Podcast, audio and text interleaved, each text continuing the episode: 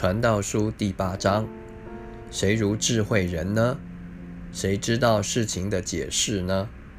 人的智慧使他的脸发光，并使他脸上的暴气改变。服从君王，我劝你遵守王的命令。既指神启示，理当如此。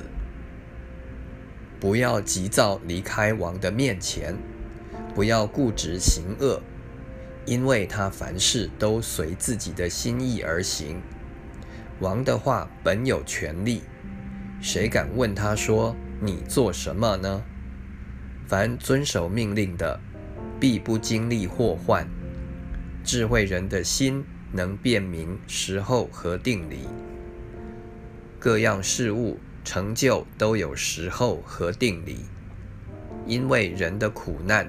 重压在他身上，他不知道将来的事，因为将来如何，谁能告诉他呢？无人有权利掌管生命，将生命留住；也无人有权利掌管死期。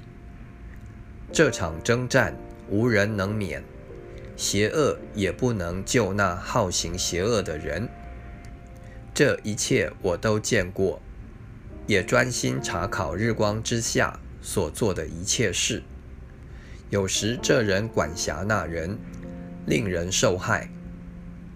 恶人和义人，我见恶人埋葬，归入坟墓；又见行正直事的离开圣地，在城中被人忘记。这也是虚空，因为。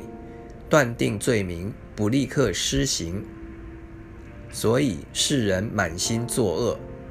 罪人虽然作恶百次，倒想长久的年日。然而我准知道，敬畏神的，就是在他面前敬畏的人，终久必得福乐。恶人却不得福乐，也不得长久的年日。这年日好像影儿。因他不敬畏神，世上有一件虚空的事，就是一人所遭遇的，反照恶人所行的；又有恶人所遭遇的，反照一人所行的。我说这也是虚空，我就称赞快乐。